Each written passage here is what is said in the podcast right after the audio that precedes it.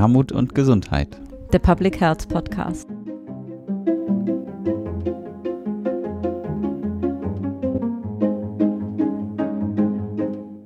Herzlich willkommen zum Podcast Armut und Gesundheit, der Public Health Podcast. Heute ist Dienstag, der 10. Mai und wir nehmen die schon 38. Episode unseres Podcasts auf, wieder mit tollen Diskutantinnen und einem spannenden Thema. Für das Kongressteam sind heute meine Kollegin Claudia Czernik und ich dabei. Hallo, liebe Claudi. Hallo. Und mein Name ist Maren Janella. Wir möchten euch heute eine neue Rubrik vorstellen, die wir im Rahmen des Podcasts Armut und Gesundheit mit dieser Episode einführen möchten. Und zwar möchten wir euch einen Blick hinter die Kulissen des Kongresses Armut und Gesundheit ermöglichen und haben uns überlegt, diese Rubrik auch hinter den Kulissen zu nennen. Das heißt, in jeder Podcast-Episode wird eine Kollegin, ein Kollege aus dem Kongressteam mit mir zusammen diskutieren, wo wir gerade so stehen und ein bisschen Bericht erstatten, was hinter den Kulissen gerade so passiert. Und wir sprechen heute zur Umsetzung des nächsten Kongresses Armut und Gesundheit 2023. Ähm, für diejenigen unter euch, die den Kongress noch nicht so gut kennen oder die letzten Jahre nicht so intensiv mitverfolgt haben, der Kongress Armut und Gesundheit hat immer physisch stattgefunden, in den letzten Jahren immer an der Technischen Universität Universität in Berlin. Davor sind wir so ein bisschen durch Berlin getingelt, waren an verschiedenen Orten relativ lange am Rathaus Schöneberg. Ganz ursprünglich sind wir mal an der TU gestartet und da waren wir die letzten Jahre auch. Und 2020 kam dann die Pandemie, wir erinnern uns alle. Und der Kongress Armut und Gesundheit war eine der Großveranstaltungen, die ein paar Tage bevor wir getagt hätten, abgesagt werden musste. Und in der kurzen Zeit haben wir es nicht geschafft, den Kongress dann schon in den digitalen Raum zu transferieren, sondern haben eine sehr umfassende Dokumentation gemacht, anstatt zu tagen. Und für das Jahr 21 war dann klar, wir können auf keinen Fall in Präsenz stattfinden und haben den Kongress in den digitalen Raum überführt. Und für 2022 war dann kurz die Frage, können wir wieder in Präsenz tagen? Aber als dann die Pandemie weiterhin so dynamisch war, war klar, dass das nicht gehen wird. Das heißt, wir haben ein zweites Jahr im digitalen Raum getagt. Und nun stellt sich die Frage, wie geht es weiter in 2023? Und hierzu haben wir uns erstmal als Team zwei Tage eingeschlossen in schöner Location und die Köpfe zusammengesteckt und den letzten Kongress einmal ausgewertet und erste Ideen für die Zukunft erarbeitet und haben dann mit den KooperationspartnerInnen und Förderern, Mitveranstaltern des Kongresses im Rahmen eines Strategietreffens mhm. diskutiert, wie Sie sich das so wünschen würden im nächsten Jahr. Und genau, hierzu wollen wir euch ein bisschen mitnehmen. Und heute. wir haben natürlich auch die Evaluationsergebnisse berücksichtigt. Das ja, ist auch nochmal wichtig zu sagen. Also eure Stimmen sind angekommen. Total ein großes Dankeschön für alle, die das ausgeführt haben. Und wir haben eure Stimmen natürlich mitgenommen in die Diskussion. Ja, unbedingt. Genau. Claudi, magst du mal erzählen, was hast du mitgenommen? Was sind so die Ergebnisse, die mhm. wir bislang so auf dem Tisch haben? Mhm. Ja, ich sag, sag, mal, das Wort der Stunde ist ja Hybrid. Ne? Jeder wünscht sich Hybrid und das ist aber eine Riesenfrage, wie das aussehen soll, weil es ja da total viele Möglichkeiten gibt. Aber ich glaube, eins ist klar, wir müssen irgendwie das ja, modern ist es ja gar nicht mehr, ne? Das Digitale irgendwie ein bisschen mitnehmen, mit rübernehmen. So ganz eine reine Präsenzveranstaltung kann man sich fast schon gar nicht mehr vorstellen, obwohl es ja jetzt, also wir nehmen heute im, ne, Mitte Mai auf, 2022, so langsam wieder möglich und vorstellbar wird. Mhm. Aber das Digitale hat natürlich auch wahnsinnige Errungenschaften, gerade für alle die, die von weiter her anreisen beispielsweise oder gar nicht sonst die Möglichkeit hatten, sich drei Tage zum Beispiel freizunehmen oder im mhm. Schichtdienst sind. Ne? Also das ist natürlich im Digitalen viel leichter, sich dazu zu schalten, auch nur an Einzelveranstaltungen teilzunehmen, ne? sich da selber ein Programm zusammenzustellen. Aber trotzdem, und das war auch so die große Stimme der Evaluation, ihr vermisst das Zusammenkommen und wir vermissen es auch. Das ist eben das mhm. Herzstück des Kongresses. Da werden, ne, also diese Austausche, das gemeinsame Besprechen. Man trifft sich vielleicht schon im Hotel oder nochmal nach, nachmittags, abends im Restaurant. Man hat zufällige Begegnungen an der Toilettenschlange oder an der Espresso-Schlange oder wie auch immer. Also kommt ins Gespräch, kommt in den Austausch, kommt in den Kontakt. Das passiert mehr zufällig und hat eben mehr dieses große Wir-Gefühl, das gemeinsame Gefühl. Und das ist uns natürlich auch ein großes Anliegen, wiederherzustellen. Es ist natürlich gar nicht so leicht, auch in Berlin mit dem Budget, was wir eben haben, einen Raum zu finden oder Räumlichkeiten zu finden, die mhm. diese Kapazitäten hergeben. So, das ist eine Herausforderung, vor der wir gerade auch stehen.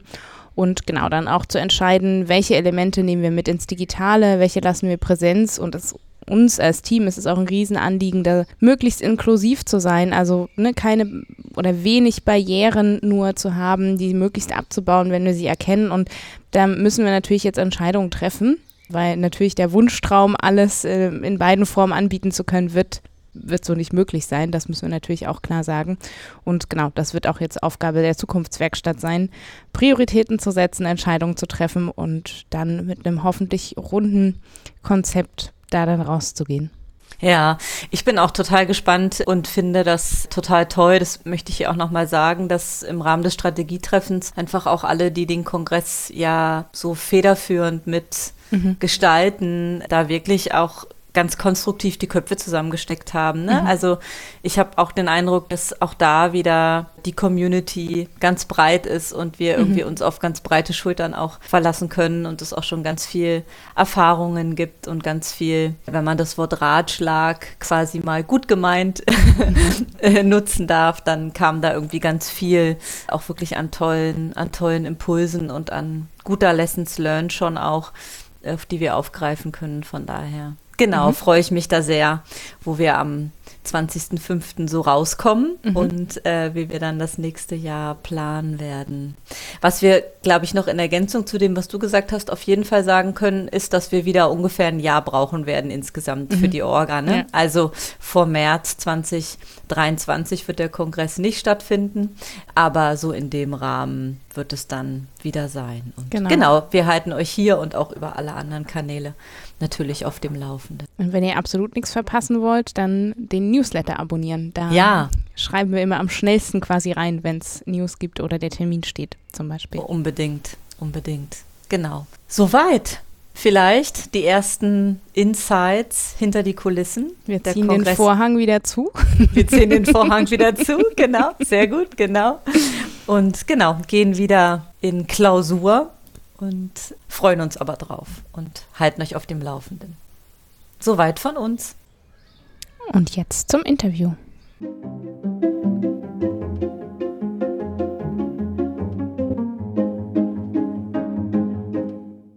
Mit mir moderiert heute mein Kollege Stefan Bräunling. Stefan Bräunling leitet die Geschäftsstelle des Kooperationsverbundes Gesundheitliche Chancengleichheit und war, und da kommen wir auch schon zum heutigen Thema, Mitveranstalter der diesjährigen Satellitentagung zum Kongress Armut und Gesundheit mit dem Titel Der ÖGD, ein moderner Public Health Dienst. Diese Veranstaltung fand am 21. März ganztägig und online statt und was unter diesem Titel so diskutiert wurde und ob wir einen modernen öffentlichen Gesundheitsdienst in Deutschland haben, das möchten wir heute mit tollen Gästinnen diskutieren. Hallo, guten Tag und ich freue mich, dass Sie alle da sind. Ich freue mich sehr, liebe Dagmar Starke, dass du erneut hier zu Gast bist. Frau Professorin Dagmar Starke hat aktuell die kommissarische Leitung der Akademie für öffentliches Gesundheitswesen inne und ist sowohl dem Kongress als auch der Satellitentagung eng verbunden und erlebt in ihrer aktuellen Funktion natürlich seit der Pandemie eine noch höhere Arbeitsdichte.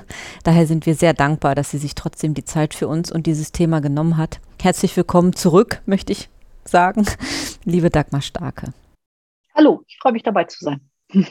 Dann freue ich mich sehr, dass auch Michael Kraus sich die Zeit heute für uns nimmt. Er ist Gesundheitsplaner der Stadt Flensburg, tätig im dortigen Gesundheitsamt und natürlich auch bis über beide Ohren in das Pandemiegeschehen involviert. Herzliche Grüße in den schönen hohen Norden und herzlich willkommen, lieber Herr Kraus. Hallo, vielen Dank für die Einladung.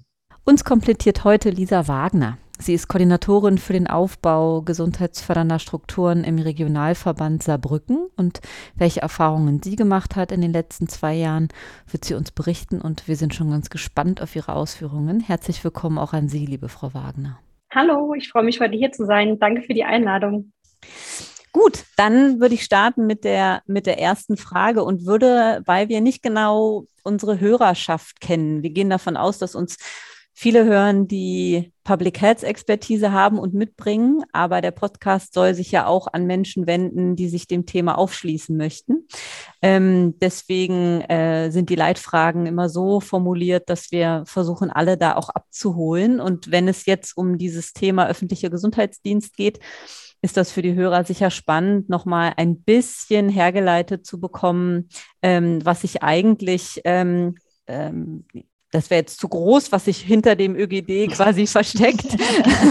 Aber ähm, ich würde ich würd Dagmar dich und Stefan Bräunling dich nochmal bitten wollen, das nochmal so ein bisschen herzuleiten. Ne? Nicht alle Hörerinnen sind ganz sattelfest, was die aktuellen Entwicklungen um den öffentlichen Gesundheitsdienst betreffen. Und man hört in den Medien vor allem von ausgelasteten oder überlasteten Gesundheitsämtern beziehungsweise Personen, die dort arbeiten. Und dann hört man von diesem Pakt für den öffentlichen Gesundheitsdienst, der hierauf reagieren soll. Und da finde ich spannend, ihr könntet uns mal ein bisschen mitnehmen, wo wir da aktuell stehen und warum ja auch die Satellitenveranstaltung sich dieses Thema auf die Fahne geschrieben hatte. Dagmar, magst du starten? Gerne, wenn gleich die Frage eine ist, die ich auch in zwei Stunden nicht beantworten könnte. Ja.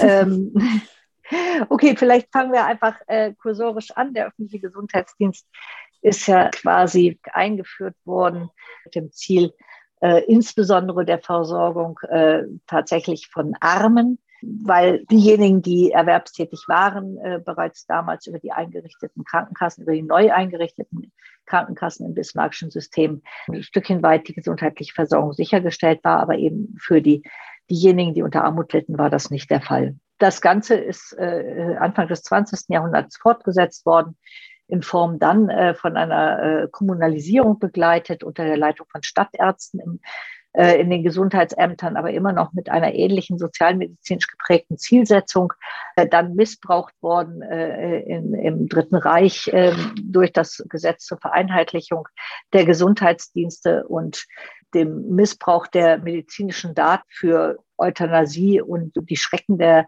des Dritten Reiches, äh, leider auch unter Beteiligung äh, des öffentlichen Gesundheitsdienstes, dann lange Zeit einfach ziemlich hinten angestellt, durch das Grundgesetz auf die Länderebene verankert und letztendlich dann mit verschiedenen Aufgaben betreut, äh, die primär über die Landesgesundheitsdienstgesetze äh, festgelegt sind. Das heißt, Aufgaben wie die Begutachtung, wie äh, die Kinder- und Jugendgesundheit, ähm, in einigen Gesundheitsdienstgesetzen dann auch die Gesundheitsförderung und Prävention, die Steuerung und Koordination, die Gesundheitsberichterstattung, das ist sehr unterschiedlich und sehr heterogen ausgelegt, äh, darüber flankiert von äh, Bundesgesetzen, äh, wie beispielsweise dem Infektionsschutzgesetz, der Trinkwasserverordnung, einigen Regelungen im Lebensmittelbereich, wo es immer darum geht, dass das Angelegenheiten zum Schutze der Bevölkerung sind, die, das, die der Bund regelt, aber die letztendlich auf Länderebene umgesetzt werden müssen.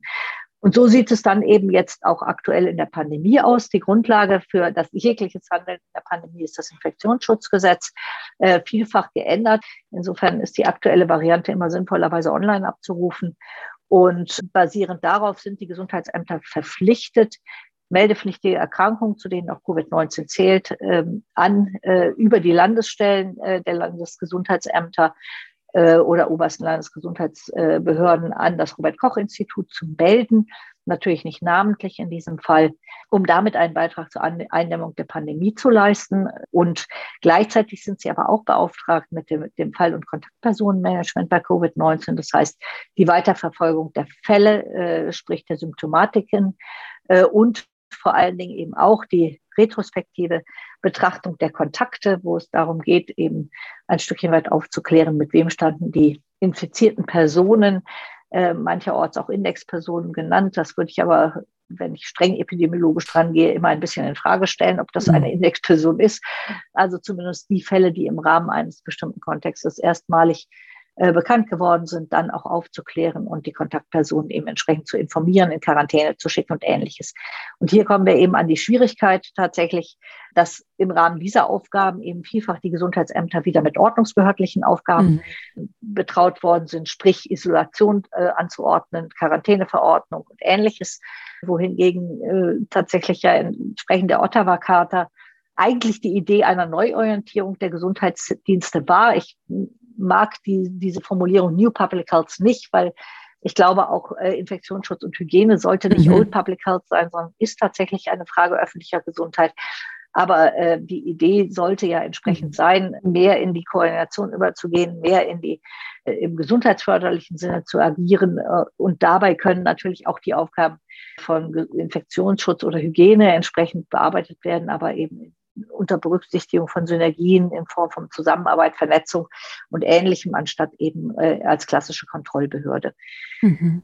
Ja, überlastet ja definitiv, weil schon bereits zur Einführung oder zu Beginn der Pandemie ähm, waren die Gesundheitsämter nach mehr als einem Jahrzehnt äh, konsequenter Streichung von Personalstellen, auch mit KW-Vermerken, also sprich keine Verwiederverwendung, versehen, ziemlich ausgeblutet ähm, und wenig gefragt. Und äh, infolgedessen äh, sind sie in, in jedem Mal, wenn es in irgendeiner Form zu einer pandemischen Situation kam, extrem herausfordernd gewesen. Nur mit dem Unterschied, dass das letzte Mal nicht so dramatisch war. Wir erinnern uns alle an die sogenannte Schweinegrippe, äh, Influenza mhm. H1N1. Äh, die war mit wesentlich weniger Todesfällen assoziiert. Das hat sich bei Covid-19 ziemlich anders herausgestellt. Und insofern standen die Gesundheitsämter vor einer wahnsinnigen Herausforderung. Viele Fälle, noch viel mehr Kontaktpersonen bis zu äh, den ersten äh, kontaktbeschränkenden Maßnahmen. Also die Mobilität fing ja schon Anfang März an, äh, weniger zu werden. Wir sprechen von 2020. Und die Fallzahlen waren in damaliger Wahrnehmung äh, mm. unerwartbar hoch. Wenn wir uns heute die Fallzahlen angucken, war das äh, damals lächerlich. Aber man mm. muss natürlich gleichzeitig sehen, dass wir damals keinerlei Informationen über das Virus hatten, außer dass es ein Coronavirus ist, dass wir nicht wussten, wie tödlich es ist. Und es war verdammt tödlich phasenweise. Und dass wir nicht wussten, wie es sich verbreitet. Äh, die äh, Theorie Tröpfcheninfektionen und schließlich Aerosole ist ja erst im Laufe des Frühjahrs, Sommer 2020 überhaupt aufgekommen. Und dass Masken was verdammt Sinnvolles sind und wahrscheinlich Leben retten und vor Infektion schützen, ist leider auch erst relativ spät aufgekommen, sodass die Gesundheitsämter extrem überlastet waren, Unterstützung bekommen haben durch die äh, Containment Scouts vom Robert Koch Institut, durch Medis vor ÖGD, durch den Bundesverband der Ärztinnen und Ärzte für den öffentlichen Gesundheitsdienst und schließlich dann auch ja durch die Bundeswehr, die eben eine ganze Zahl an SoldatInnen bereitgestellt hat, um die Gesundheitsämter zu unterstützen. Das hat die Bundesregierung erkannt und äh, es ist nie wieder, noch nie so viel Geld seitens des Bundes in den ÖGD geflossen. Mhm. Das heißt, die Bundesregierung hat den Pakt für den öffentlichen Gesundheitsdienst in Höhe von vier Milliarden Euro mhm. bis einschließlich 2026 verabschiedet, mhm. hat darin fixiert, dass äh, innerhalb des ersten Jahres 1500 Ärztinnen mhm. und Ärzte angestellt werden sollen. Das haben die Länder übererfüllt, muss man Stand heute sagen. Es sind im Schnitt über 2000 äh, Stellen, äh, es sind nicht im Schnitt insgesamt 2000 Stellen geschaffen mhm. worden. Und äh, die Länder sind auch tatsächlich nicht nur äh, interessiert be und bemüht, diese Stellen weiter zu besetzen, sondern was ich persönlich äh, sehr positiv finde, ist tatsächlich, sich die Organisation Gesundheitsamt anzuschauen und tatsächlich zu schauen, in welchen Bereichen wird eigentlich was benötigt und sie orientieren sich an der Ottawa Charta, sie orientieren sich an dem Leitbild für den ÖGD, äh, das äh, die GMK, also die Gesundheitsministerkonferenz 2018 verabschiedet hat. Und das ist, finde ich, der allergrößte Schritt, den ich großartig finde, dass es, egal in welchem Gremium ich jetzt anspreche, überhaupt nicht in Frage steht, dass auch Stellen gebraucht werden für die Gesundheitsberichterstattung, für die Koordination und auch für die Gesundheitsförderung. Ich glaube, das ist ein Meilenstein, den ich persönlich im ÖGD nicht erwartet hätte und wo wir sagen müssen, äh, danke, liebes dummes Coronavirus, das war großartig. Ich will noch mal ganz kurz einhaken, weil ich es gerade aus der Satellitenveranstaltung erinnere. Frau Kupfer meinte, dass quasi diese 2000 Stellen, dass da gar nicht klar ist, ob sie quasi von ärztlichem Personal besetzt sind oder wie sie besetzt sind. Das vielleicht noch mal als Nachfrage. Äh, das stimmt, leider wissen wir es auch nicht so genau jetzt, aber es scheint ein Großteil tatsächlich, äh, zumindest andere, äh, ja, ein Großteil scheint ärztlich besetzt zu sein, aber es gibt eben noch keine detaillierten Auskünfte. Also auch die Gesundheitspersonalstatistik hat ja bisher nicht den ÖGD eingeschlossen. Das ist mhm. ja erst auch mit dem ÖGD-Pakt beschlossen worden. Also äh, sprich die Gesundheitspersonalrechnung des Bundes von Destatis. Das ist schon lange eine Diskussion in den entsprechenden Arbeitsgruppen gewesen, der Arbeitsgemeinschaft der obersten Landesgesundheitsbehörden, eben auch eine solche Gesundheitspersonalstatistik für den ÖGD zu erstellen. Die gab es aber bisher nicht. Und die Status arbeitet daran, hat auch einen relativ hohen Rücklauf mittlerweile, soweit ich weiß, von 90 Prozent äh, sodass wir hoffen, dass wir dann einen Aufschluss kriegen. Und äh, dann werden wir vielleicht auch genaueres erfahren, was an neuen Stellen geschaffen worden ist. Und ja, es ist nicht wirklich klar, ob es Ärztinnen und Ärzte nur sind. Ähm, aber auch das ist ja ein Thema, was tatsächlich jetzt mehr äh, Gegenstand der Diskussion wird. Äh, also gerade Niedersachsen hat das beispielsweise ja auch in, in dem Werkstattgespräch zum mhm. ÖGD entsprechend aufgerissen, nämlich dass man tatsächlich schauen muss, welche Aufgaben sind zwingend ärztliche Aufgaben im ÖGD mhm. und welche Aufgaben können eben auch an nichtärztliches, mhm. äh, akademisches oder anderweitig qualifiziertes mhm. Personal übertragen werden.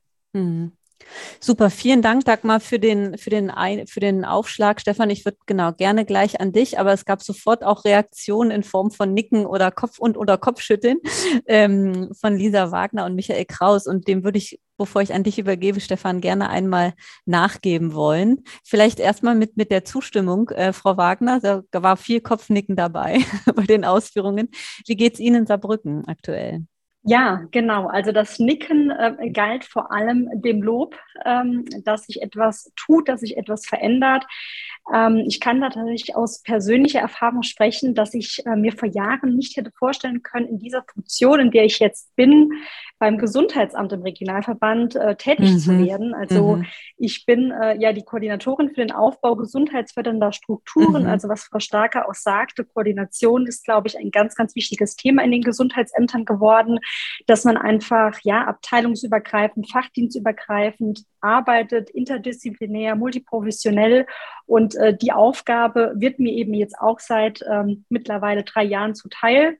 Und ich bin ähm, ja ursprünglich Sozialpädagogin und Gesundheitsmanagerin. Das heißt, äh, in einer Person sozusagen schon multiprofessionell unterwegs und erachte das aber als ganz, ganz wichtig, dass eben da eine Öffnung und Aufbruchsstimmung sozusagen zu spüren ist, dass man ähm, nicht nur ja in seiner Disziplin oder seiner Dis äh, Disziplin oder Profession ähm, denken und arbeiten muss, sondern eben auch miteinander. Also dass es mehr in diese Richtung geht. Man verzahnt ähm, auch Aktivitäten, man stimmt sie aufeinander ab. Und ich glaube, das ist tatsächlich ja ein, ein großer Fortschritt und deswegen das zustimmende Nicken zu äh, Frau Starkes Ausführungen. Super, prima. In Flensburg sieht es anders aus, Herr Kraus, oder? Ja, ich würde nicht unbedingt für Flensburg sprechen wollen, sondern mhm. ich sag mal, ich teile den Optimismus jetzt nicht so ganz, was ich kann es in Schleswig-Holstein überblicken. Und Frau Starke meint ja nochmal, also es wird sich stark an dem Leitbild orientiert, ähm, was ja wirklich eine Riesenchance ist. Äh, und dass es eben auch so klar ist, dass Stellen für Gesundheitsförderung beispielsweise, also im weitesten Sinn Public Health Professionals, ein Stück weit auch nochmal kommen werden oder kommen sollen oder schon gekommen sind. Ich, ich befürchte tatsächlich eher, eher so diese Tendenz von zementierten Strukturen, die es ja schon gibt. Also es gibt ja zum Beispiel so eine, so eine Verteilung 2015, welche Stellen, welche Disziplinen gibt es im mhm, öffentlichen mhm. Gesundheitsdienst. Und da hat man also sozusagen ein Prozent Gesundheitswissenschaftler und Sozialwissenschaftler mhm. festgestellt. Äh, und das war es dann auf weiter Flur. Natürlich gibt es äh, logischerweise berechtigten großen Prozentsatz an Ärzten, an Verwaltung, an vielen anderen Bereichen, die auch interdisziplinär zusammenarbeiten. Aber wenn man wirklich nochmal diesen Bereich, den ja auch äh, jetzt nochmal Frau Wagner angesprochen hat, also wirklich dieses Interdisziplinäre an verschiedenen Stellen auch leben will, braucht man eben schon auch nochmal Stellen für Gesundheitsförderung aus meiner Sicht und eben diese Kernaufgaben auch laut Leitbild, wenn man sich diesem komplexen Anspruch sozusagen stellen möchte. Und ähm, es wäre schön, wenn das also so klar wäre und so völlig unstrittig, aber das erlebe ich jetzt in der, in der Landschaft äh, Schleswig-Holstein, Mittelpakt, ÖGD, Stellenzuwachs so nicht. Also ich habe mal gehört bei der Satellitenveranstaltung, ähm, es gibt so eine Quotenregelung, Pi mal Daumen, also 25 Prozent Verwaltung gerne, 25 Prozent ärztliches Personal und 50 Prozent sonstiges Fachpersonal. Ich erlebe den Prozess relativ intransparent, also sowohl jetzt irgendwie vor Ort als auch sozusagen auf Länder- oder Bundesebene.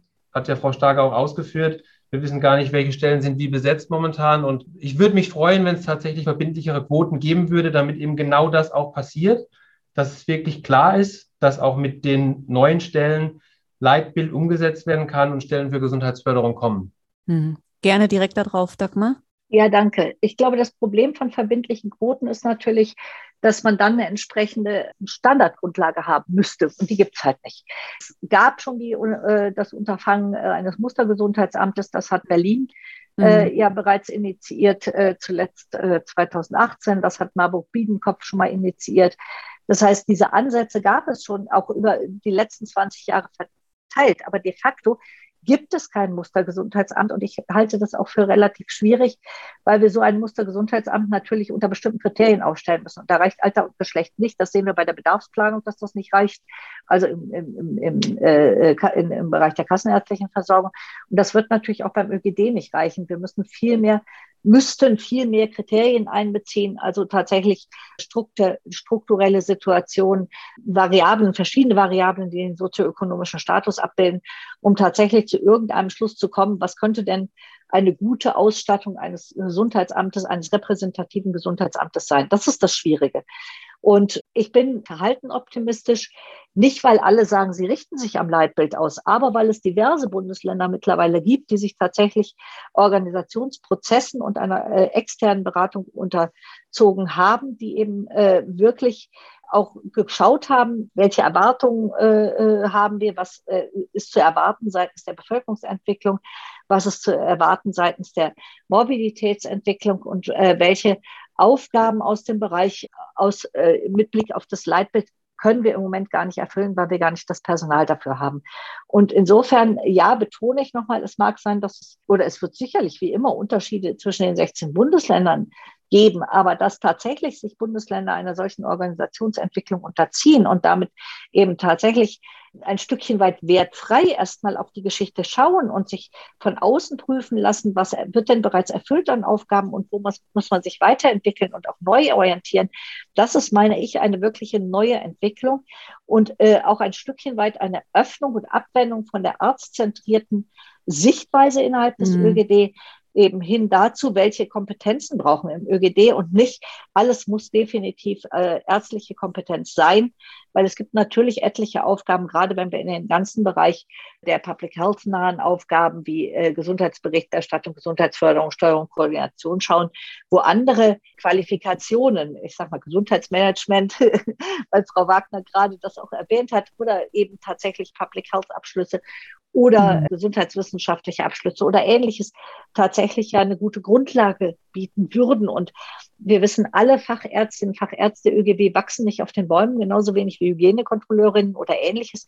Äh, das heißt, die Qualifikationen, die wir vielleicht in spezifischen Bereichen im ÖGD brauchen, die können wir nicht einkaufen, die müssen wir ausbilden. Mhm. Und äh, das mhm. ist dann natürlich sowieso unser Beritt, das auch entsprechend zu tun. Aber wir müssen eben auch sehen, und das, das fangen die Länder anzuerkennen. Vielleicht nicht alle 16 geschenkt, aber äh, die, die ersten Länder fangen an, äh, da äh, eben entsprechend äh, drauf zu schauen und äh, haben, wie ich finde, sehr, sehr gut Prozesse durchgemacht. Das lässt sich auch im Internet finden. Es gibt zum Beispiel von dem Prozess aus Thüringen, gibt es von äh, der Hochschule, jetzt weiß ich leider nicht mehr welche, aber den Link kann ich auch nachliefern, gibt es tatsächlich den, den Bericht auch im Internet. Das ist jetzt nichts Geheimes. Und auch Hessen hat sich diesem Prozess unterzogen. Und das sind, äh, wie ich finde, ganz wirklich ja, Meilensteine, die wir äh, hier schaffen, die ich vorher nicht erwartet hätte, muss ich so mhm. klar formulieren. Stefan, ähm, das Leitbild, kann ich mich erinnern, war ja auch Großthema im Rahmen der Satellitenveranstaltung. Josef Kuhn hat das nochmal auch vorgestellt und auch diskutiert. Das war also eine der wenigen Sachen, die ich ähm, auch mitbekommen habe von der Satellitenveranstaltung und habe auf jeden Fall eine starke Resonanz auch äh, mitbekommen darauf von den, ähm, von den Teilnehmenden. Ähm, das nochmal als, als Überleitung auch nochmal zu dir. Vielleicht magst du das nochmal kommentieren. Ansonsten gebe ich jetzt gerne auch an dich ab. Ich würde gerne noch einen äh, Aspekt Klar. zu den äh, 2009 Stellen hinzufügen. Äh, für mich war die Zahl, die genannt wurde auf unserer Veranstaltung, überraschend hoch. Und ich habe mich dann auch gefragt, Mensch, dann müssten wir ja jetzt äh, hören, äh, mit was für Personal äh, sind denn die Ämter jetzt äh, neu besetzt worden. Diese Zwischenbilanz, habe ich seitdem gelernten, würde uns gar nicht so viel bringen. Ähm, jedes Amt wird hoffentlich clever genug gewesen sein, sich die Kräfte, die sie an der Hand hatten, das heißt, die jetzt im Infektionsschutz äh, auch äh, schon mit beteiligt waren, jetzt zu sichern und mit Verträgen auszustatten. Das wird mal die große Menge gewesen sein. Vielleicht gab es noch Ämter, wir wissen das ja wie gesagt nicht, die äh, Verwaltungskräfte erstmal, äh, denen es gelungen ist, Ver Verwaltungskräfte anzustellen. Ähm, oder äh, anderweitig konnten sie Ver Verträge entfristen oder ähnliches. Dass sie ähm, Koordinator in Lösungen für Gesundheitsförderung und Prävention sich gesucht haben, Strategien aufgestellt haben, äh, dann auch wirklich eingestellt haben. Ich kann mir vorstellen, dass das der Prozess ist, der etwas länger dauert, weswegen, wie gesagt, diese Zwischenbilanz, äh, wer sind diese 2000 Leute, vielleicht noch gar nicht so aussagekräftig wäre, abgesehen davon, dass wir sie nicht kriegen, diese Zwischenbilanz. Ähm, das heißt zum einen, äh, ja, Qualifizierung oder Qualifizierung anbieten ist immens wichtig. Der Bedarf ist eigentlich jetzt, liegt jetzt schon äh, vor uns und äh, wird die nächsten Jahre äh, erheblich steig, steigen. Und zum anderen heißt es natürlich, unsere ich sag mal, Wünsche oder Forderungen, dass der, Multi, der ÖGD multiprofessionell erweitert werde, den müssen wir auch die nächsten zwei, drei Jahre, solange der Pakt noch läuft, ähm, hochhalten. Weil so lange ist die Zeit, dass diese Entwicklung auch noch verstärkt werden kann, da wo sie vielleicht nicht eh schon läuft. Ja, ich wollte auch noch kurz äh, unsere Veranstaltung einleiten. Äh, die Satellitenveranstaltung am Vortag des Kongresses Armut und Gesundheit haben wir in diesem Jahr zum zweiten Mal zum Thema ähm, Pakt für den ÖGD durchgeführt. 2022 ebenso wie 2021. Wir, das ist äh, in dem Fall der Kooperationsverbund Gesundheitliche Chancengleichheit. Und wir hatten das äh, dafür eine Kooperation mit der äh, Deutschen Gesellschaft für Sozialmedizin und Prävention, DGSMP und mit der Akademie für öffentliches Gesundheitswesen, für die Dagmar Starke hier ja auch dabei ist. Äh, das war also die tolle Gelegenheit, diesen Aufwuchs des ÖGD jetzt auch fachlich zu begleiten, den äh, Wunsch, wir haben es schon tatsächlich New Public Health genannt, nach einer ähm, nicht nur personellen Erweiterung, sondern auch gewissen inhaltlichen äh, Umorientierung fachlich zu diskutieren und genau, das war eben äh, die Gelegenheit, äh, die wir hatten und die wir mit äh, über 300 Fachkräften dann tatsächlich auch dieses Jahr im März durchführen konnten. Ja, das Leitbild äh, für den äh, ÖGD, das ja 2018 insbesondere seinen Ritterschlag erhalten hat, als die Gesundheitsministerkonferenz das auch empfohlen hat, zur Anwendung. Das fand auf dieser Veranstaltung erheblichen Zuspruch. Der ÖGD Public Health vor Ort ist der Name.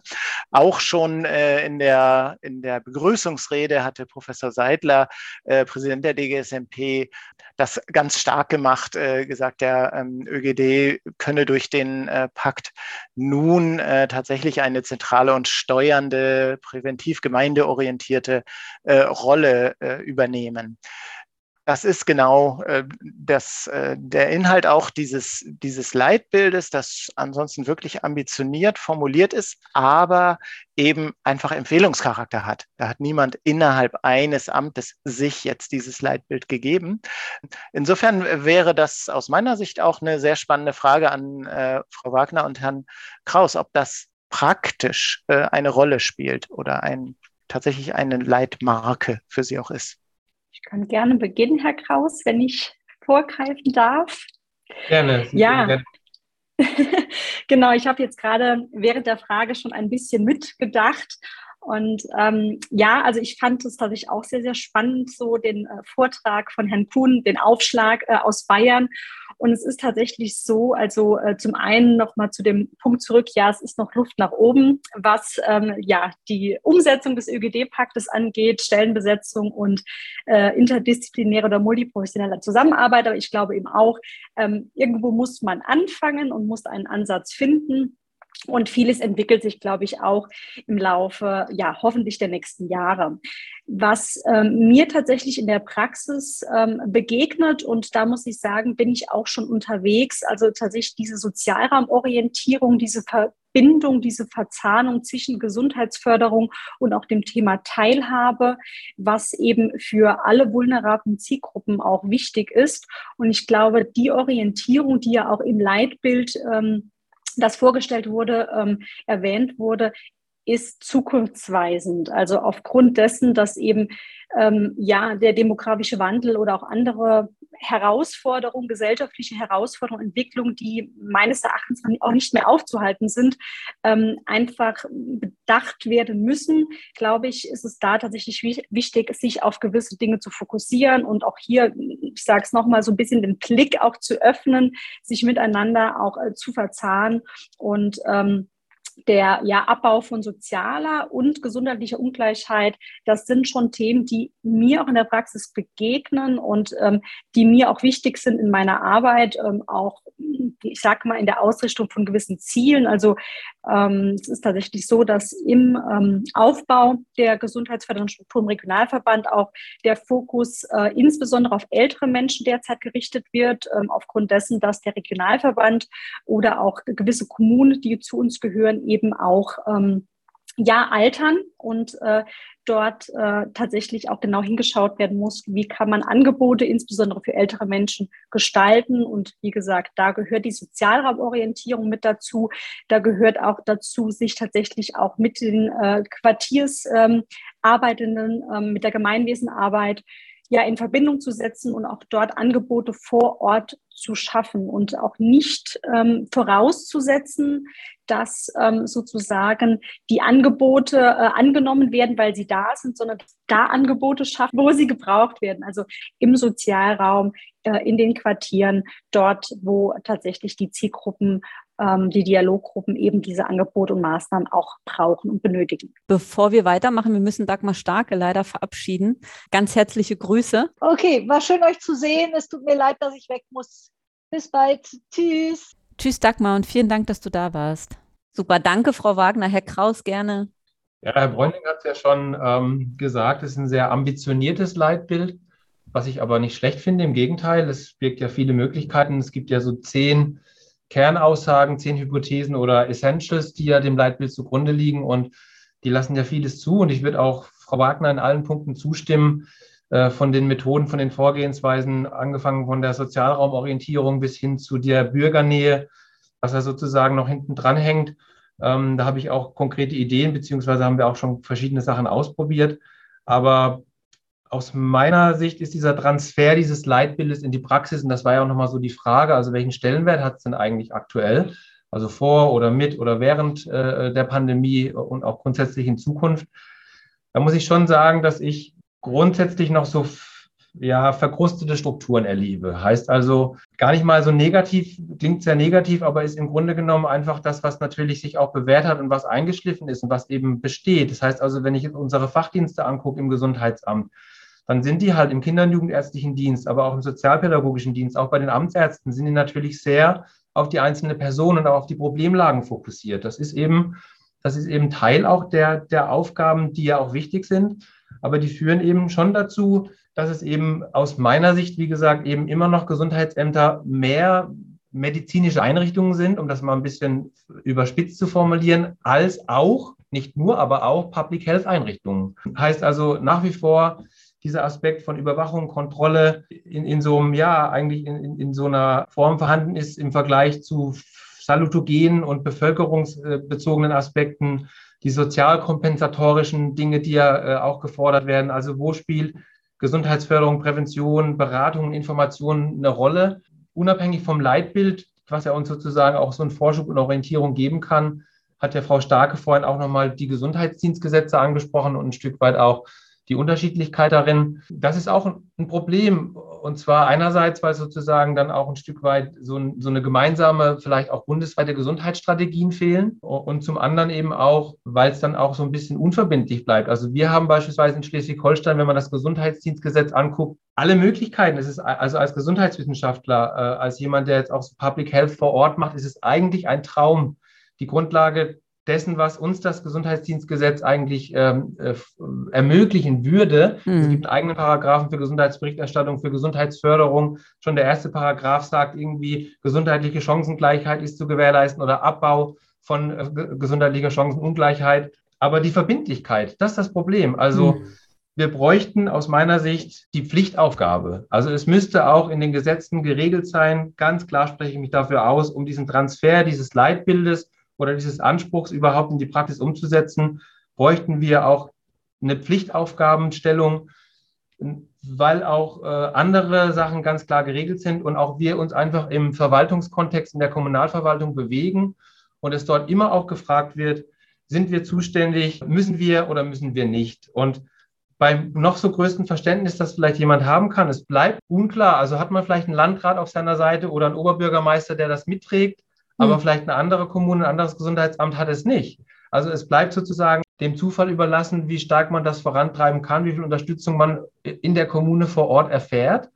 Und das kann es aus meiner Sicht darf es das nicht sein. Also das wäre sozusagen, wenn es dann auch darum geht, wie man es umsetzen kann, schon nochmal so eine Verbindlichkeit, dass man auch mehr Wumms hat für diese Pflichtaufgaben, weil im Grunde genommen ist es tatsächlich so, dass wir immer noch ganz stark auch in den einzelnen Fachdiensten so die Feuerwehr spielen, dass wir die Problemlagen betrachten und dass aber auch viele sagen, auch aus dem Kinder- und Jugendärztlichen Dienst, die Kollegen und auch die Kollegen aus dem sozialpädiatrischen Dienst und auch aus dem sozialpsychiatrischen Dienst sagen, wir würden total gerne Prävention und Gesundheitsförderung machen, aber wir haben eigentlich gar nicht die zeitlichen und die personellen Ressourcen dazu und es ist im Grunde genommen auch nicht in den Gesetzen und mhm. den Aufgaben geregelt.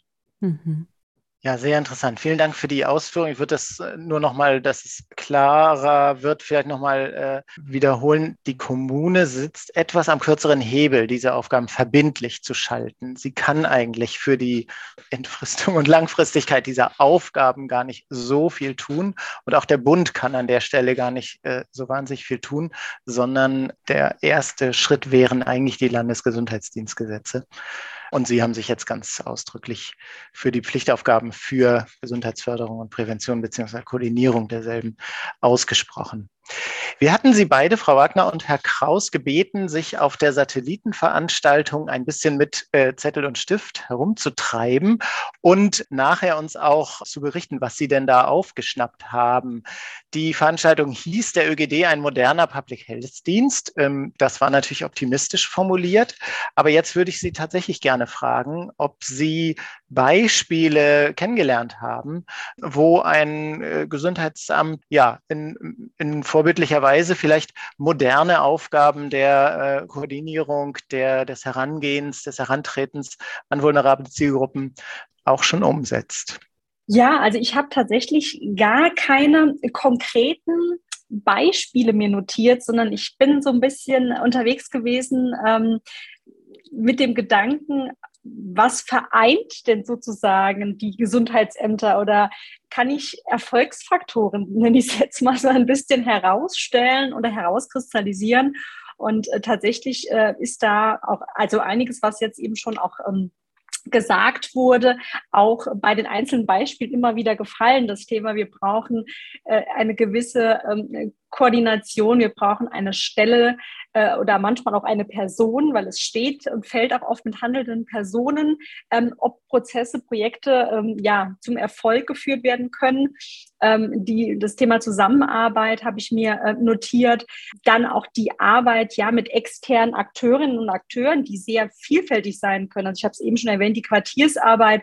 Das kann aber auch ähm, Wissenschaft und Forschung sein, wenn man an das Thema äh, Evaluation beispielsweise denkt und dass man eben auch tatsächlich mit den Bürgerinnen und Bürgern vor Ort ins Gespräch geht, also partizipativ. Also ähm, da sind mir so ein, zwei Beispiele auch ähm, aufgefallen, die gesagt haben, wir müssten einfach tatsächlich oder wir haben Bedarfe und äh, eruiert und wir haben äh, erstmal eine Bestandsaufnahme gemacht und haben mit den Personen vor Ort gesprochen, was überhaupt gebraucht wird und was das Gesundheitsamt letztendlich auch für eine Rolle spielt. Also was kann das Gesundheitsamt leisten oder was soll es leisten? Leisten.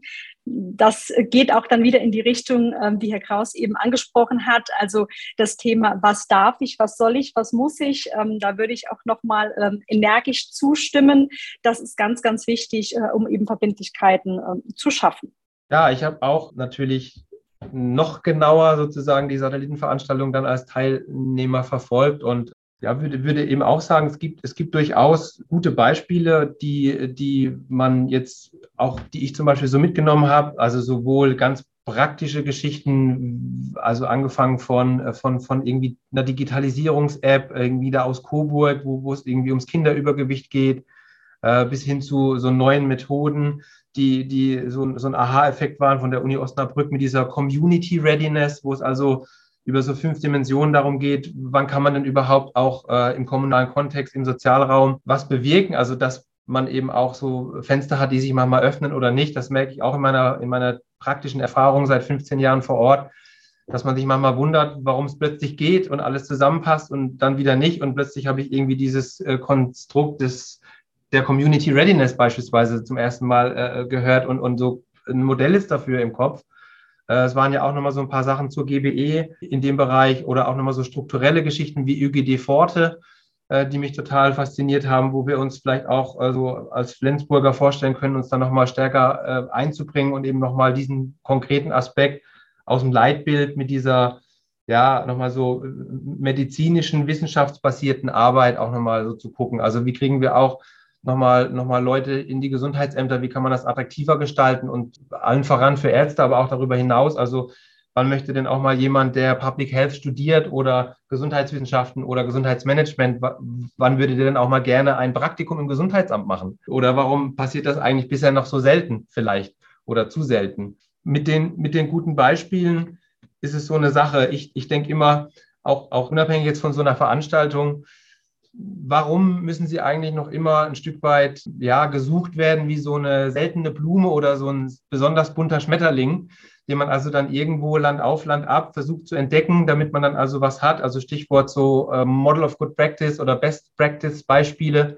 Da gibt es mit Sicherheit wichtige und gute Ansätze, äh, die auch schon seit vielen Jahren irgendwie dann, die man sich sozusagen auch von Kommunen abgucken kann, beispielsweise. Also gesunde Städtenetzwerk ist aus meiner Sicht eine Geschichte. Also diese Idee dieser gesunden Städte grundsätzlich, die es ja weltweit gibt, auch im europäischen Netzwerk verankert oder eben auch im deutschen Netzwerk, in dem wir auch Mitglied sind, äh, wo man eben im Erfahrungsaustausch dann auch tatsächlich äh, ganz konkret vor Ort äh, hören kann, was funktioniert in der kommunalen Gesundheitsförderung und Prävention, wo es eben viele bewährte Maßnahmen gibt, wo es auch Kompetenzzentren gibt, wo man sich eben dann hinwenden kann, und auch nicht alles neu erfinden muss oder nochmal eben auch Unterstützung bekommt zu verschiedensten Themen, weil ja, also dieser moderne Public Health Dienst sozusagen, diese Ausrichtung, die ist eben sehr komplex. Es sind komplexe Interventionen, wir haben es ja gesagt, in der Lebenswelt, im Sozialraum, partizipativ, interdisziplinär. Und da kann man sich eben auch, finde ich, gutes Know-how holen. Das muss nicht jeder einzeln für sich in seinem stillen Kämmerchen machen. Es gibt, wie gesagt, Kompetenzzentren beispielsweise zu Alter und Gesundheit, Migration und Gesundheit, aber auch GBE oder Gesundheitskonferenzen. Und, und dennoch nochmal zurück zu dieser seltenen Blume. Also mir fehlt tatsächlich so ein bisschen eine Gesamtstrategie deutschlandweit oder auch auf Landesebene, wo man wirklich sagen kann, das sind evidenzbasierte Good- oder Best-Practice-Beispiele, die man dann auch umsetzt. Also im Sozialraum, in den Settings, mit den Zielgruppen, sodass also dieses Projektitis-Ding, was man ja auch einfach so hat, in unserer Arbeit vielleicht auch ein Stück weit aufgehoben wird und man eben auch effektiver und effizienter Gesundheitsförderung betreiben kann. Ach, Herr Wa äh, Frau, ich bringe schon Ihre Nachnamen durcheinander. Herr Kraus und Frau Wagner. Wir könnten noch äh, Stunden weiter diskutieren aus meiner, äh, aus meinem Dafürhalten, aber mit Blick auf die Zeit müssten wir hier mal zum Ende zumindest dieser Diskussion kommen. Und äh, ich möchte mich aber ganz herzlich bedanken, auch im Namen von dir, Stefan, natürlich zum einen, dass wir hier diskutieren konnten, aber auch, dass wir hier Mitstreiter und Mitstreiterinnen hatten, steht und fällt mit den Menschen und mit ihnen haben wir auf jeden Fall da ganz Engagierte vor Ort. Und das freut uns natürlich sehr, dass ähm, Sie Ihre Erfahrungen hier geteilt haben im Rahmen dieser, dieser Podcast-Aufnahme. Und genau, ganz herzlichen Dank für Ihre Zeit und für Ihr Engagement. Und ich würde die Aufnahme hiermit schließen wollen. Und machen Sie es gut würde ich, äh, ist das zeitlich wahrscheinlich nicht drin, oder? Ich hatte noch überlegt, ob, oder hatte gehofft, dass jeder von uns noch so ein Abschlussstatement machen darf. Gerne. Also wenn Sie die Zeit haben, ich gucke nur auf Ihre Uhr. Ich habe quasi, nehme mir gern noch mehr Zeit. Aber gerne, Herr Kraus. Feuerfrei. Also die, die Grundidee ist ja tatsächlich zu gucken, wie richtet man sich zukunftsorientiert aus und was gibt es für Möglichkeiten, es gab ja auch schon vorher Möglichkeiten und ich glaube, es hängt auch nicht alles an diesem Pakt ÖGD, darf auch nicht alles an dem Pakt ÖGD hängen, aber das ist jetzt ja mal eine Chance, wo Bewegung reinkommt. Aber ähm, grundsätzlich geht es ja genau um diese Frage, also wie kriegt man das hin, wenn man auch mal über den Tellerrand guckt, wenn man auch guckt, wie es vielleicht andere Länder machen. Wir sitzen nun hier im Norden Deutschlands äh, ganz nah in Skandinavien, haben da auch nochmal so ein paar Impulse, äh, die wir versuchen auch ein bisschen einzubringen wo eben kommunale Gesundheitsförderung viel breiter aufgestellt ist, einen viel höheren Stellenwert hat, höheres Standing. Und die Frage, die mich tatsächlich umtreibt, sozusagen nicht nur für mich hier vor Ort, sondern, sondern in, in Gänze ist, wie sieht das aus mit so einem zukunftsorientierten ÖGD? Was heißt eigentlich modern, postmodern, effizient? Und ja, im Grunde genommen ist es tatsächlich nochmal so die Frage von, wie proaktiv und aktiv kommt man eigentlich auch in die Wahrnehmung der Menschen und auch der Akteure. Also so ein bisschen von diesem Schatten ins Licht oder ja, ein Stück weit war es ja auch mal so ein Buchtitel in der Satellitenveranstaltung, irgendwie vom Abseits wurde es ja wirklich so genannt in die Mitte. Das fand ich irgendwie auch nochmal so ein Wachrüttler aus der Satellitenveranstaltung, allein nur dieser Titel so. Also wie schafft man es jetzt ein Stück weit auch nochmal anders oder besser wahrgenommen zu werden? Und die Frage ist, braucht man so eine Image-Kampagne? Ich finde, wir brauchen keine, aber ich würde auch nicht sagen, dass, dass die Pandemie unbedingt dafür gesorgt hat, dass jetzt die Gesundheitsämter irgendwie super tolles Image haben. Also sie haben eher nach wie vor auch die, die Rolle übernommen, die man eben schon von ihnen kennt. Also so als Meldekontrollstelle, Instanz und irgendwie so in, in die Richtung. Und auch da haben wir es eigentlich, finde ich, haben es die Gesundheitsämter verpasst und auch nicht gut gemacht, eben diesen anderen Bereich, Public Health, ein Stück weit auch äh, zu bedenken und zu gucken. Also Gesundheitskommunikation, vulnerable Gruppen informieren, auch enger begleiten. Das ist alles ein Stück weit nicht passiert. Und auch Gesundheitsplaner wie ich vor Ort hat man nicht, wenn man sie dann überhaupt hatte, genau dafür genutzt, um diese Bereiche abzudecken, sondern wir wurden irgendwie in Infektionsschutz äh, gesteckt. Und das ist äh, sozusagen Land auf Land ab, Gang und Gäbe gewesen, soweit ich das mitbekommen habe. Und wie schafft man es also sozusagen jetzt zukunftsorientiert zu sein? Ähm, in der Satellitenveranstaltung wurde auch von der Sprachlosigkeit gesprochen. Also wie schafft man sozusagen eine Stimme zu finden? Das war relativ stark auf GBE gemünzt. Da finde ich, muss man auch, kann man auch einiges tun. Auch die Gesundheitsberichterstattung, ich würde nicht sagen, muss man reformieren, aber da, da tut sich ja auch einiges, dass die sozusagen auch bürgernah ist und verschnitten wird mit auch sozialen Daten und ähnlichem. Das ist so die eine Seite. Also wirklich auch klassisch bei seinem Aufgabenfeld ein Stück weit bleiben und die Gesundheitsberichterstattung nutzen für gute Maßnahmenableitung.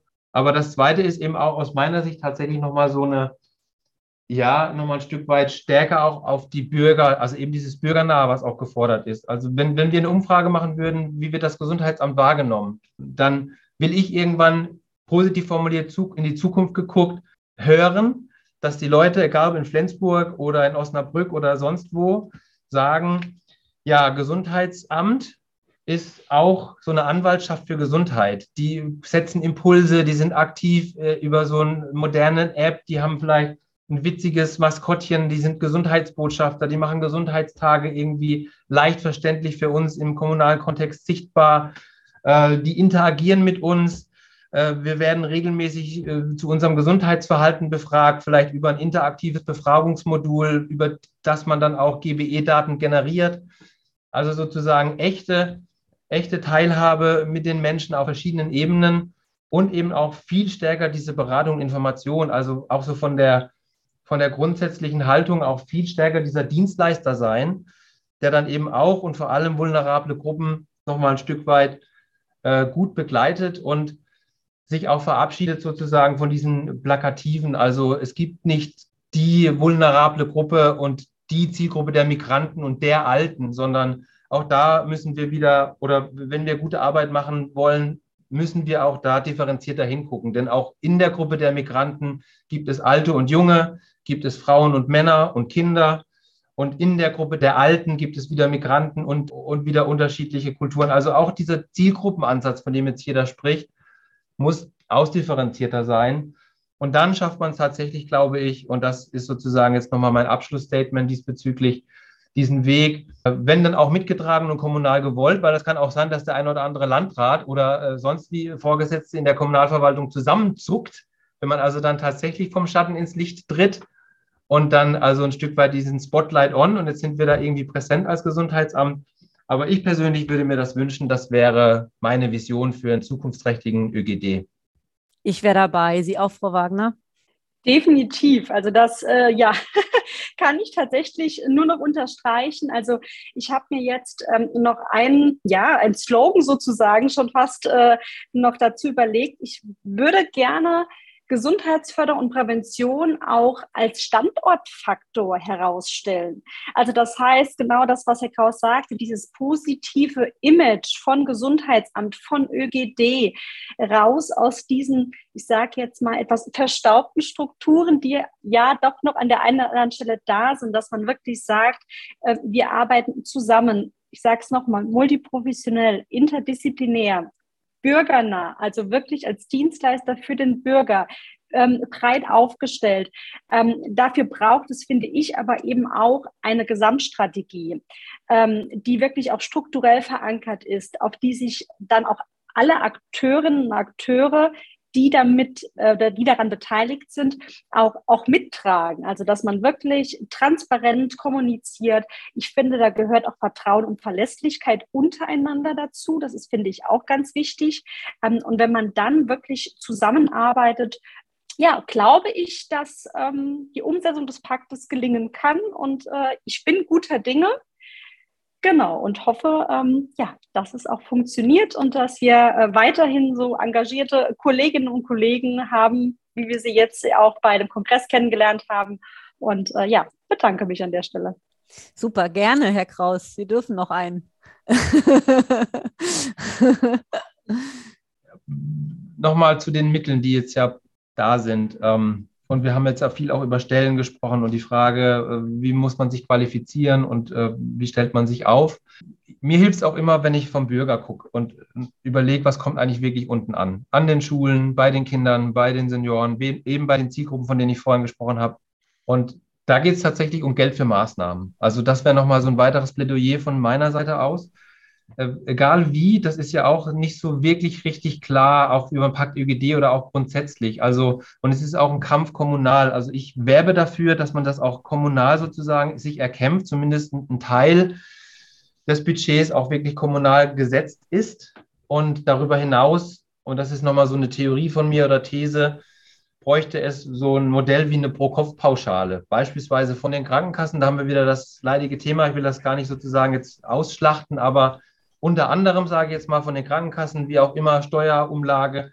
Aber wir haben 90.000 Einwohner in Flensburg. Wenn ich nur 10 Euro pro Kopf, äh, pro Einwohner bekommen würde, hätte ich 900.000 Euro pro Jahr. Und Sie können mir es glauben, ich habe alle Konzepte im, in der Schublade. Ich würde keine Sekunde nervös werden, was ich mit diesen 900.000 Euro denn jetzt anfangen sollte. Die wären so schnell weg für gute, sinnvolle Sachen. Und das ist ja genau das, was der ÖGD eigentlich kann und hat, wenn er denn solche Fachkräfte hat, dass die nah dran sind an den Institutionen, an den Schulen, an den, an den Pflegeeinrichtungen, im öffentlichen Raum, mhm. ähm, interdisziplinär uns zusammentun und gucken, wie wir mit der Stadtentwicklung und mit dem Sportbüro und mit der Fachstelle für Senioren, ne, das ist ja das Tolle, dass wir das in der Kommune haben. Aber jedes interdisziplinärste Team und wenn wir noch so viele tolle fachliche Stellen kriegen, kommt nur so weit, wie, und das ist, wie gesagt, für mich einfach auch entscheidend, merke ich auch aus der Praxis, wie auch das Geld reicht. Und nochmal zu diesen 900.000 Euro, das wären 10 Euro und, und das ist ja auch diese Gesamtdiskussion. Also wie viel wird eigentlich ausgegeben deutschlandweit für Prävention, die gesamten Gesundheitsausgaben, das ist nicht ein Prozent. Und was könnte man damit machen? Und es muss irgendwie auch, müssen Mittel und Wege gefunden werden, gemeinschaftlich auch letztendlich nochmal ein Budget wirklich auch ein Budget zu haben für, für, für Gesundheitsförderer vor Ort über die Kommune. Und äh, die würden das mit Sicherheit, äh, Frau Wagner nickt, würden das mit Sicherheit sehr, sehr sinnvoll einsetzen. Auch nochmal unterstrichen. Kommunales Budget, ja, genau, natürlich. Es mhm. braucht mhm. natürlich die finanzielle Ausstattung, um das, was man mhm. vorhat, um das, was man planen möchte, auch tatsächlich in die Tat umzusetzen.